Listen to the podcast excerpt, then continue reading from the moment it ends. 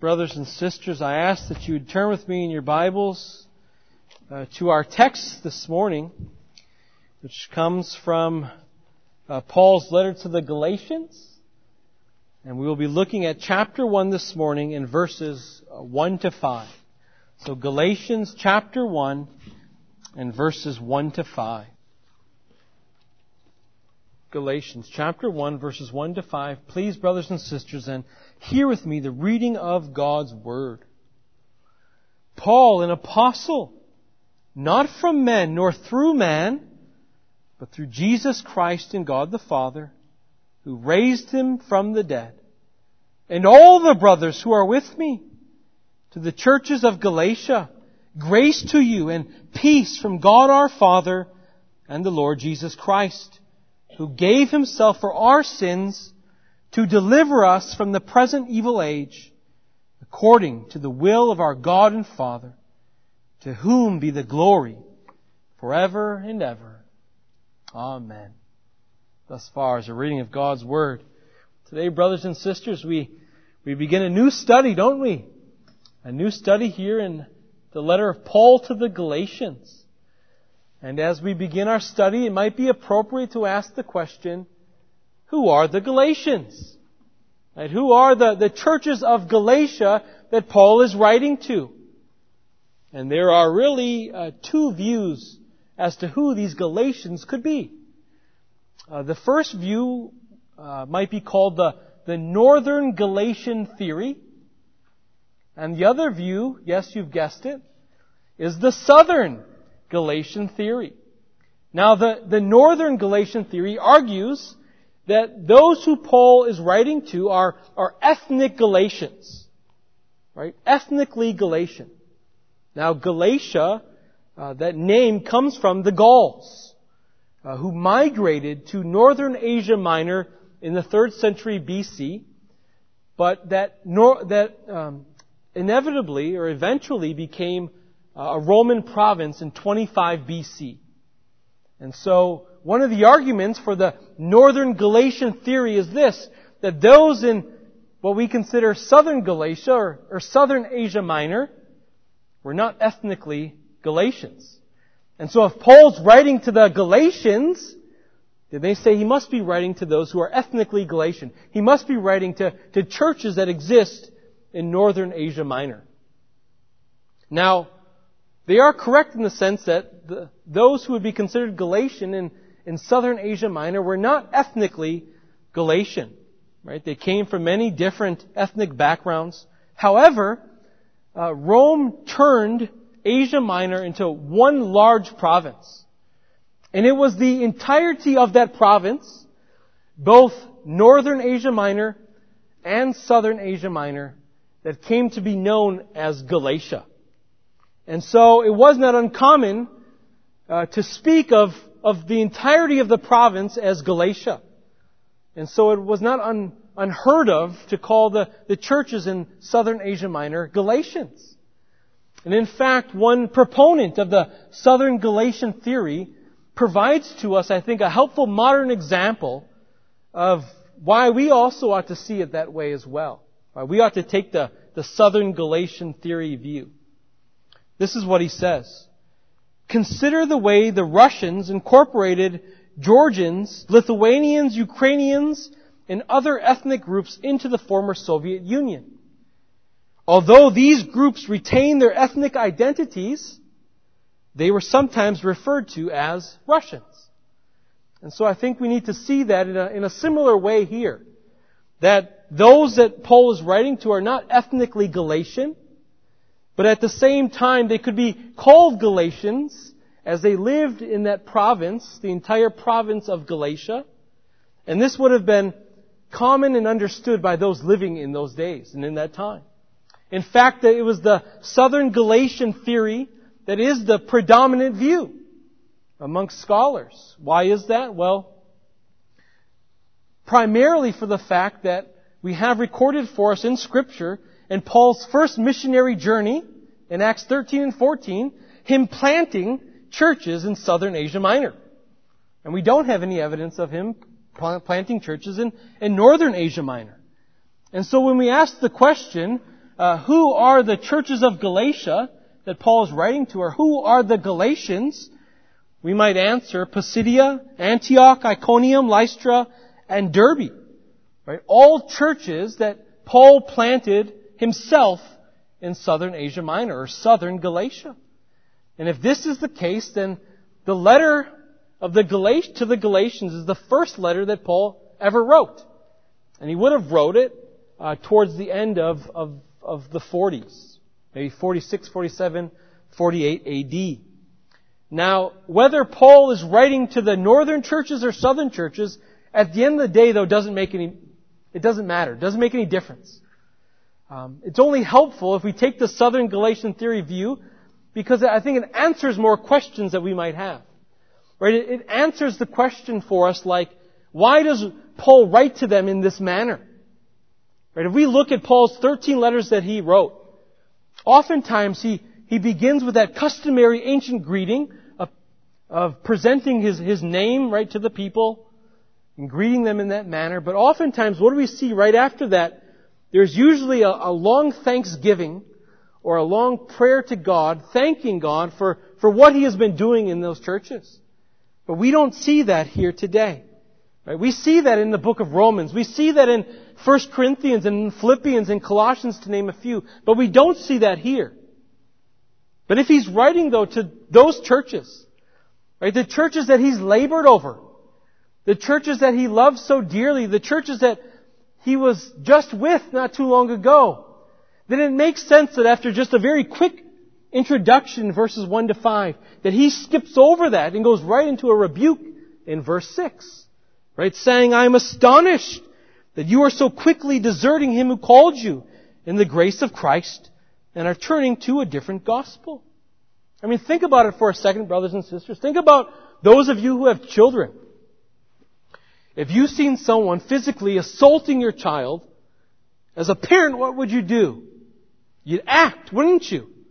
And you would act differently than you normally would if you saw your child and everything was okay.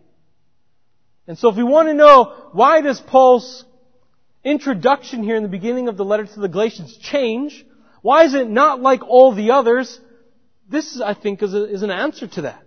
Right? Because he, he's hearing that those whom he loves, that those that he has been laboring after, are now being influenced by false teachers who are tampering with their souls. And so as a, a father of sorts to these churches, he, he sees his children under spiritual attack. Right? These false teachers are introducing destructive doctrines. Right? Destructive heresies.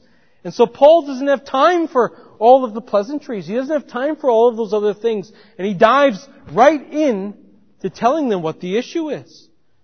And he has really one purpose throughout this whole letter. And the purpose of this letter is to remind them of the gospel. Right? Remind them of the gospel that he proclaimed to them. Remind them of, of the impact and significance that the gospel ought to have in their lives. And we see this from the very opening verse on. We see it in the very way that Paul introduces himself as an apostle. Because the way that he speaks of his apostleship is different here than in ways that he speaks about it in other letters. And so this is going to be the first point that we want to consider as we look at Paul's defense of the true gospel. And so our first point will be called the establishment of Paul's apostolic credentials. Right? The, the establishment of Paul's apostolic credentials. Now we might ask the question, what does Paul's apostolic credentials have to do with the gospel? What do Paul's credentials matter when it comes to the gospel? Well, we'll see, brothers and sisters, it matters greatly. Because these false teachers are Judaizers. That being professing Jewish Christians who believe in Christ and yet have not given up their, their Jewish customs, but also are insisting that other people, right, follow along and go along with those Jewish customs as well. And it's these folks who are questioning the credentials of Paul. And they're doing that in particular here to the, to the churches of Galatia. They're saying, well, maybe Paul was a, was a leader in the church of Antioch. Right? It's there in Acts 13 that the, that the saints in Antioch, that, that hands were laid on him there. And so perhaps they're saying, well, he has authority over that church, but not over you guys. He's no apostle. Perhaps they're also questioning his apostleship because what's a qualification of being an apostle? In Acts chapter 1 verse 22, he had to be an eyewitness to the resurrection of Christ. And so perhaps they're saying, well, well that doesn't define Paul, so Paul can't be a true apostle. But also we need to see that, that by their teaching, right, they're denying that Paul is bringing to them the true message of the gospel as well. Right? Their, their teaching is in contradiction to what Paul is teaching. They're saying if, if, to, if you're going to be a part of God's covenant people, if you are going to receive God's covenant blessings, then you must submit yourself to these Jewish customs or these Jewish rites, in particular, into circumcision. So we see that, that Paul's defense then of his credentials is very necessary. Right? Don't view it as Paul here kind of defending himself because their attack on him is a hit to his ego. No, what we need to see is that to attack Paul's credentials is actually to attack the gospel. Right? This is why Paul has to defend himself. Not for the sake of himself, but he is defending himself and his credentials for the sake of the gospel that he proclaimed to them. Right? He's defending himself for the sake of the saints who, who heard and who received that gospel. We need to understand, brothers, that there and sisters, that there are, there are, there are two different sides, aren't there? Right? Teaching two different things, but only one can be true. This is why Paul needs to defend his credentials. And remember what that word apostle means. That word apostle means a messenger. That word apostle means delegate. Uh, someone who is commissioned by another to come and to represent them. And so if this is what Paul is, if he is a, a messenger of God, then what he's saying is the, the message I declare to you is one that needs to be believed and received and, and trusted in as the very words of God that I speak to you. For I represent God as I preach this word. But it also implies what? That the Judaizers' message is false. That they are lies, for it contradicts the true message that Paul, that Paul brings. But this, brothers and sisters, is why then Paul says that his apostleship is not from men or through men. That's why he says that, because he's trying to tell them my apostleship is not of human origin. That's why he uses those, those two prepositions to emphasize that fact. Right? From or through. He's saying this is, this is not of human agency.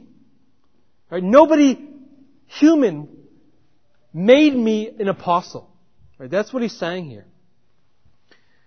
Isn't that different though from the office of elders today, right? Ministers today. Uh, yes, ministers are ultimately appointed by God, but it is through human agency that they take the call. As the church, right, calls them externally, as they are elected and ordained to office, right, it, it comes through human agency, right? That's what happens for kind of the ordinary office of the, of the pastor elder today. But that's not the case with the extraordinary office of the apostle. Right? These were men from God, directly called by God, immediately given the call to the office. And so they didn't need any human recognition of it. Uh, they didn't need any vote. They didn't need the opinion of, of men or a man to place them in that office, but rather God Himself called him and put him in that office. And doesn't Scripture record that for us as well? Think about Acts chapter 9. Acts chapter 9, where we are told of, of uh, Paul's Damascus Road conversion experience. Right? It is there that, that Christ himself comes and speaks to Paul. And he sets him apart to be a minister of the gospel. Now remember, what are the requirements of being an apostle?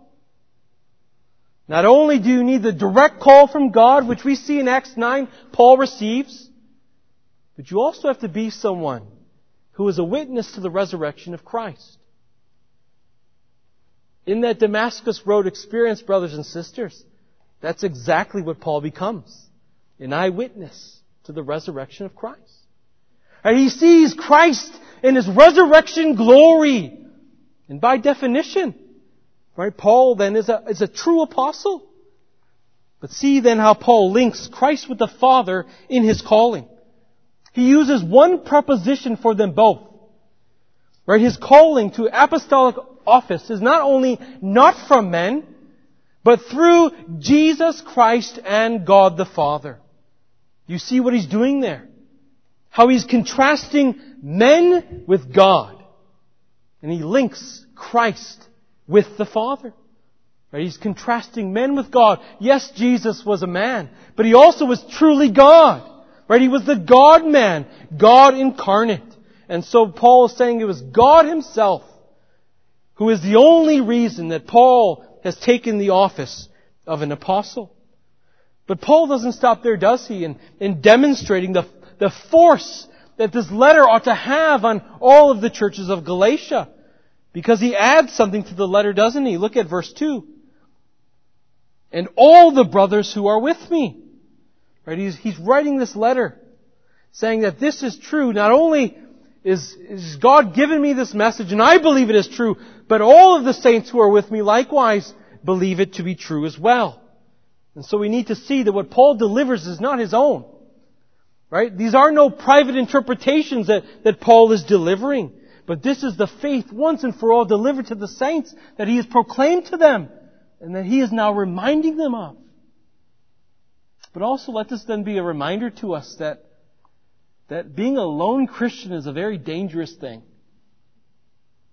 Uh, there are many who think that they can sit in their homes apart from the church, right, apart from God's people, with Bible in hand, and come up with their right interpretation themselves. That's dangerous. It's a dangerous way to think. That's how heresy happens. Right? That's how heresy arises. That's how, that's how schism happens. That's how you get cults. Right? We need to be a part of the church. We ought to believe, right, the doctrines that the church as a whole has believed throughout history. For hasn't the Holy Spirit been with the church throughout all of history, leading her into right doctrine and right interpretation? And so let us see, even that interpretation is a collective effort, brothers and sisters. That interpretation is a, is a joint act of the church. It's not a private one. And that's important for Christians to understand. I think that's lacking, right, in the understanding of many Christians today. So after establishing then his credentials and establishing the fact that all of the brothers are in agreement with him who are with him, he also now moves to remind them of the blessings that they receive through Christ in the gospel as he, the apostle, preached that message to them. And so look with me please at verses 2b and 3. Verses 2b and verse 3 to the churches of Galatia. Grace to you and peace from God our Father and the Lord Jesus Christ. Here we see Paul reminding the churches of Galatia of what is theirs. He's reminding them of what is theirs. But let us also see this, that it is not a wish. It's not something that he's wishing for them. But this is a declaration of what God promises to communicate to those who belong to Him through faith in His Son. And notice that Paul declares that this blessing of grace and peace comes from who? God the Father and the Lord Jesus Christ. Once again, right, reflecting his own belief in the equality of the Godhead, right, Father and Son. But also, brothers and sisters, what he's saying here is that ultimately the communication of that blessing of grace and peace is not man to man, but it comes from God to man. Right? Paul has no ability to, to grant grace and peace to anybody. And even at the end of the service, I pronounce a, a, a blessing upon the church, right? It's called the, the benediction. But I have no power to do anything. I simply am declaring to you what God says He gives to His people and what he com- continues to communicate to his people throughout all of history. Right? And that, that which he speaks to is, is a message of grace and a message of peace. Now I want us to, to notice the order of that. It is grace first, then peace.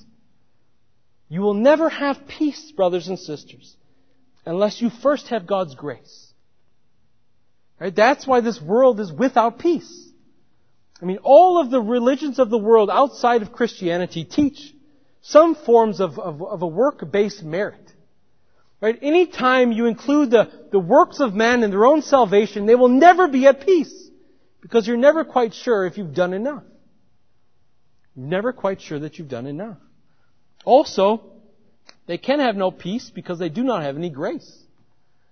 Because the only conduit who conveys the grace of God to sinners is Christ.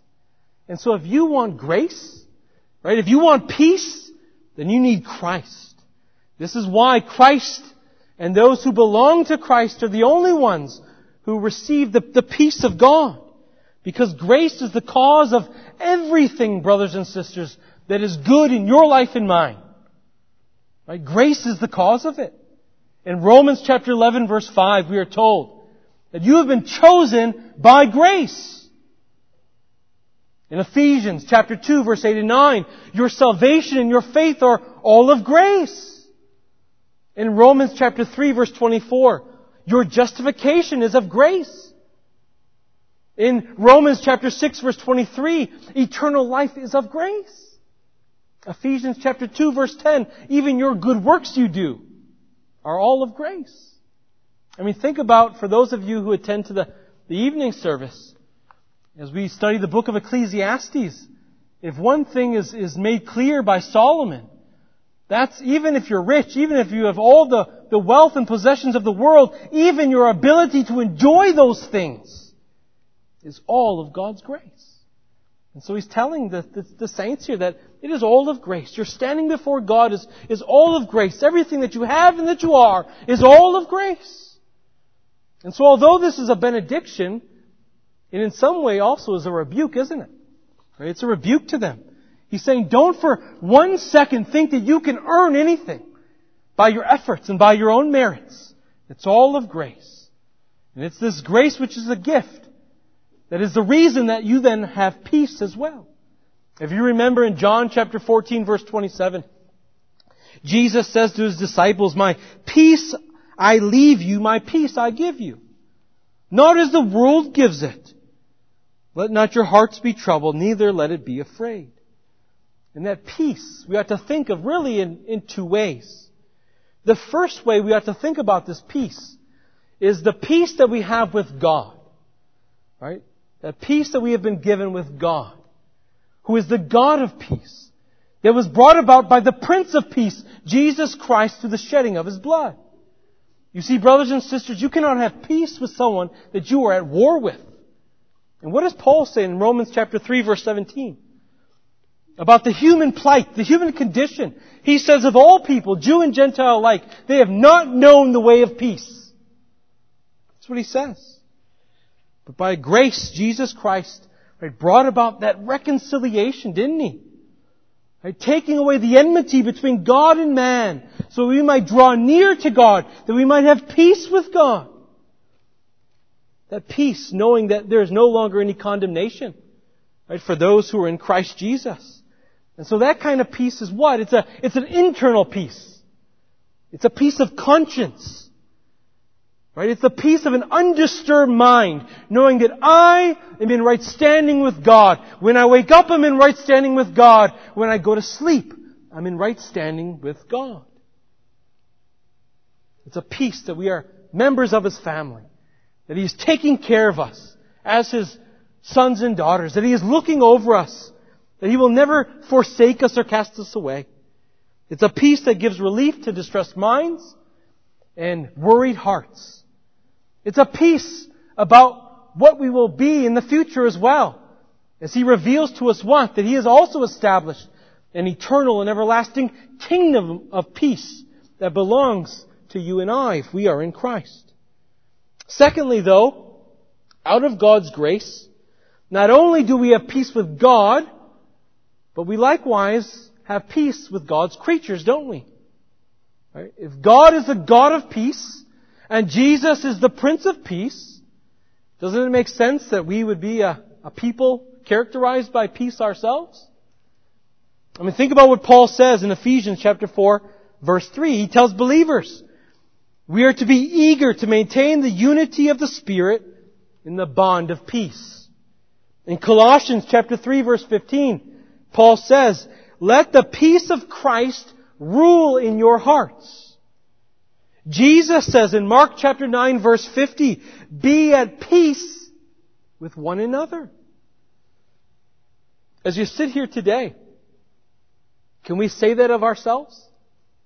Can we say that we are at peace with one another here as we sit here in this church today? We ought to be able to say that, brothers and sisters. On the Sermon on the Mount, what does Jesus say? Blessed are the peacemakers. Right? We ought to be peacemakers within the church. The person at peace is not the one who's always trying to stir up discord because of every little slight that is done to them. Right? This peace is a, a fruit of the Spirit. And so the person with this peace is, is willing to overlook slights done to them so as to not disturb the peace. That's how much they love peace. Right? They want to be in, in harmony with, with all people.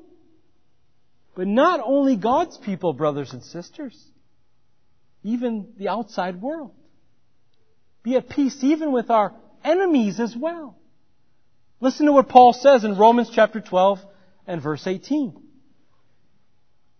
If possible, so far as it depends on you, live peaceably with all.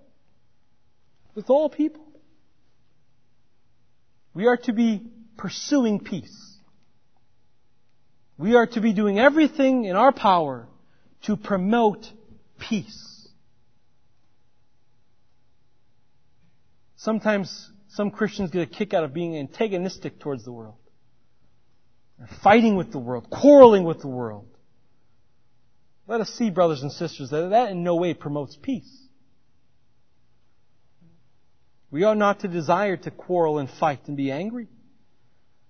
Now, whenever you say things like that, you must qualify it so that people don't take your words out of context and twist them. But it ought to be obvious to you that when we say that, that we are to, to be at peace with, with even the outside world.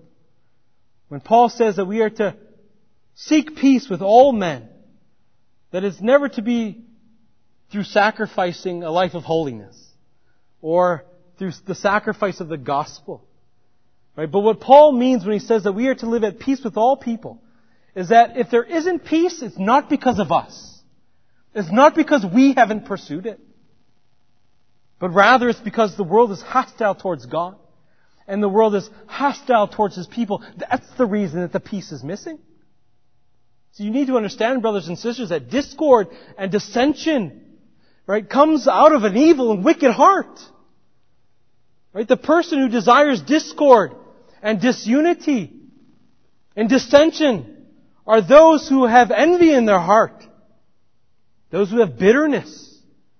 Those who demonstrate malice and vengefulness. It's really a murderous heart that they have. And so, brothers and sisters, we ought not to have that type of heart because if you live in discord with people here on earth, you ought to be scared. Because it means that God is living in discord with you.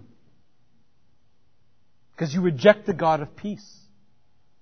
You want nothing to do with, with peace with God nor peace with man. Right? These people have no place in the kingdom of God. It isn't that what the Judaizers demonstrate, that they have no place in the kingdom of God, but that their share is the lake of fire. That's what they show as they're sowing division and discord in the church. That they're not members of God's gracious kingdom. Right? These false teachers are attacking grace and they are attacking the peace of the gospel, demonstrating that God does not dwell with them. For when God dwells with His people, He grants to them peace all that these Judaizers are doing are living for turmoil. And so Paul writes to remind the churches of what is theirs. Not because of what is in them, but because of what has been done for them. Right? Through the gospel. But he's also then reminding them of the gospel blessings of, of grace and peace and how it ought to be reflected in our lives. Right? These blessings, brothers and sisters, of grace and peace are not just theory. Right? They're not just theory. They ought to transform the sinner. Right? These aren't just ideas that ought to float around in our minds or just nice words we say to each other, grace and peace. But rather, brothers and sisters, they are to be something that, that we experience. So the question is, have you experienced the, the grace of God? Have you experienced the peace of God? These Judaizers have not. Right? They are foreign to them. Why? Because they have laid hold to another gospel, to a different gospel. As teachers, yeah, they can teach you about grace and they can teach you about peace, but they themselves are not well acquainted with them at all. Because they are teaching that you can earn grace and peace by what you do. And nothing the sinner does can ever earn grace or peace, can it, brothers and sisters? There has only ever been one who's been able to, to earn grace and peace for us. Right? There has only ever been one who has been able to, to pay what is owed so that we could receive the grace and the peace of God. There's only one who has ever been worthy, one who has been chosen, one who has been equipped, one who is perfect in every way, one who was obedient unto death, one who was raised for our justification, one alone who is to be believed and trusted in. One and one reason alone that you and I now share in the grace and the peace of God. And that is because of Christ. It's because of Christ. And this is what Paul reminds them then of in verse 4 as he presents to them the true gospel. Look with me there at verse 4, please. Who gave himself for our sins to deliver us from the present evil age according to the will of our God and Father. With this, we're going to come to our third and our final point this morning, which is the reminder of what the gospel is. The reminder of what the gospel is. Now, there are three things that I want us to take note of as we look at, at the gospel here. Right? The first thing I want us to notice is the content of the gospel. Right? What is the content? Paul says he gave himself for our sins. So what is the gospel? It's a message about Christ. It is speaking about Him. It says that salvation rests on Him and what He did on our behalf. And yet, brothers and sisters, isn't that a message that's so hard, so difficult for so many to grasp? And yet how many, like the Judaizers, continue to, to add, right, to that gospel that speaks of Christ and, it, and they add and they say, well, there's still something left for us to do. Right? The gospel, which seems like a simple message, is so hard to grasp. As people say, come on, Really, is, is that all that it is? Just believe and trust in the one who has died for me? Surely there's got to be something God wants me to do. Right? Surely, as the sinner, I must do something to atone for my own sin. Right? Perhaps I just got to be a better person. I got to cut out sin in my life. I need to show up to church regularly. I need to, to pray three times a day. But I want us to see in saying those sorts of things, what they do is they, is they really question, right? They question Jesus' work. Right? They, they question the sufficiency of the sacrifice. They question the worthiness and the value of the substitute. Right? The message seems so unbelievable to so many because it seems too simple, too easy. And as sinners by nature, we like applause, don't we? We like to feel good about ourselves. And so sinners today want something to do with their own salvation. Right? They want to be applauded and, and petted on the back for it. They want to feel good about what they have done. But brothers and sisters, this is why the gospel is a stumbling block and folly to so many. Because it calls us to do what? It calls us to look away from ourselves. Something that we are not accustomed to doing. Right? To look away from ourselves. To not place any trust in ourselves, in our own ability to get ourselves out of trouble, but simply look wholly upon Christ. Right? To, to look solely upon God. But the God who clothed himself in our nature. Right? What does Paul say in 1 Corinthians chapter 1 verse 21? It pleased God through the folly of what we preach to save those who believe. Right? People can't believe that someone would do such a thing. They think it's outlandish, it's foolishness. What does Paul say? That very rarely will one die for a good person, a righteous person. And so people say, why would a God become, take on flesh and, and suffer and die for all of these people who, who hate him and were his enemies and, and are hostile towards him. But this is exactly what Paul says that Christ has done. Right? While we were yet still sinners, God showed his love for us that he sent his son and that he died for us. And what that is describing is what we call substitutionary atonement, isn't it? Right? Substitutionary atonement. Not that just that Jesus died, but that He died in the place of sinners. That He died in our place for our sins. That for our sake, He was made to be sin who knew no sin. But we need to understand for who did He do it for? For everyone who believes. Right? Isn't that interesting here in the text? Isn't that interesting that Paul doesn't say that, that he gave himself up for everybody, even the sin of the Judaizers. But he says he gave himself up for us, right? For the sins of those who believed in Galatia. And brothers and sisters, that is the same promise to us as well. For those of us who believe that he likewise gave himself up for our sins as well. The second thing I want us to see that Paul describes here in this statement is the purpose for his death. Right? The, the purpose of the gospel.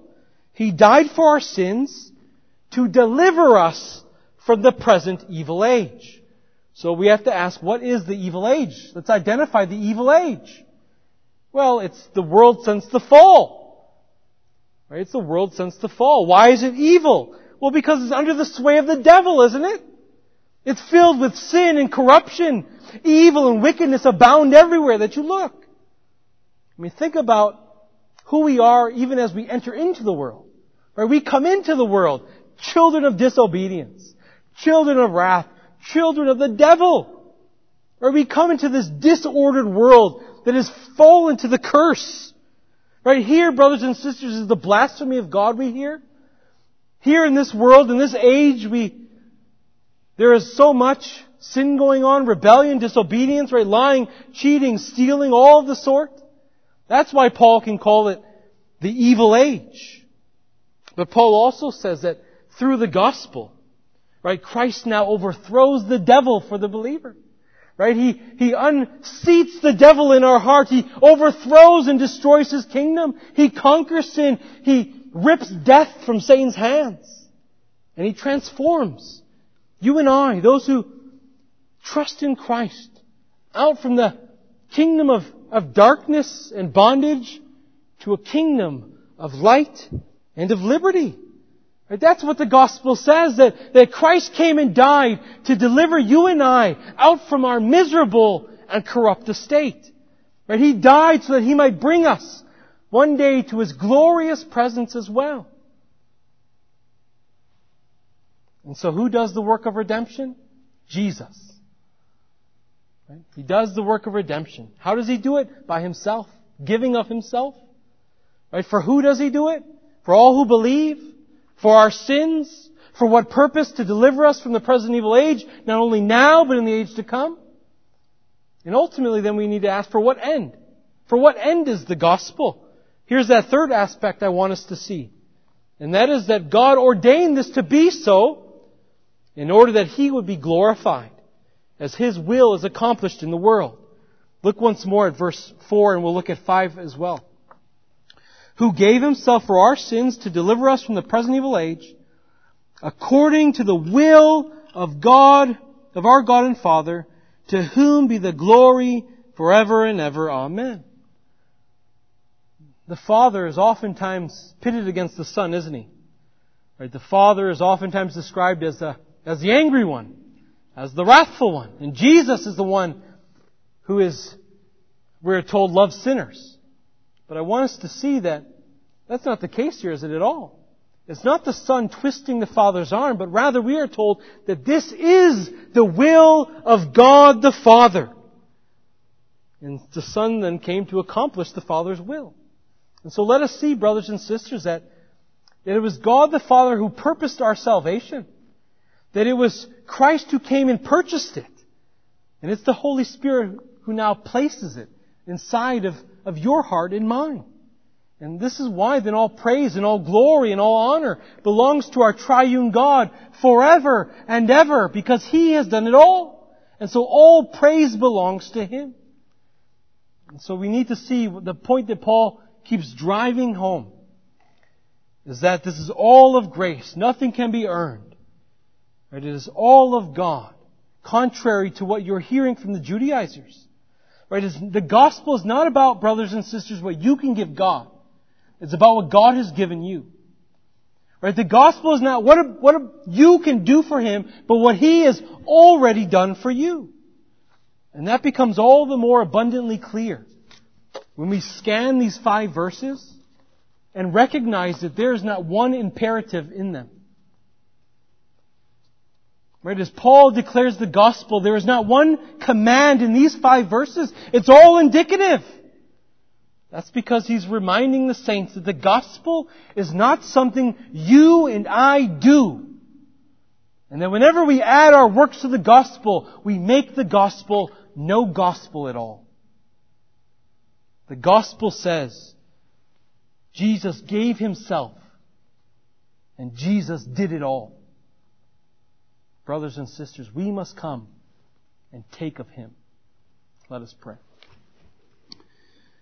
Heavenly Father, we are so grateful and thankful for the, the gospel and its proclamation. We are so thankful, Lord, that you have revealed it uh, to uh, unworthy servants. Uh, we are thankful, Father, that you have removed the scales from our eyes and allowed us to uh, put down and to cast off our own unrighteousness, no longer looking to it as the source of righteousness, but rather uh, to forsake ourselves, to look away from ourselves, and to, to cleave wholly to Christ. Uh, we pray, Lord, that as the gospel is proclaimed today, that, that those who have not trusted in Christ would see that their works merit them nothing before God. And that, Lord, you would use the gospel uh, to transform their hearts this day. And that you would likewise use the gospel as a reminder to us all that the gospel is all of grace and may we never forget that. And we ask all these things in Christ's name we pray. Amen.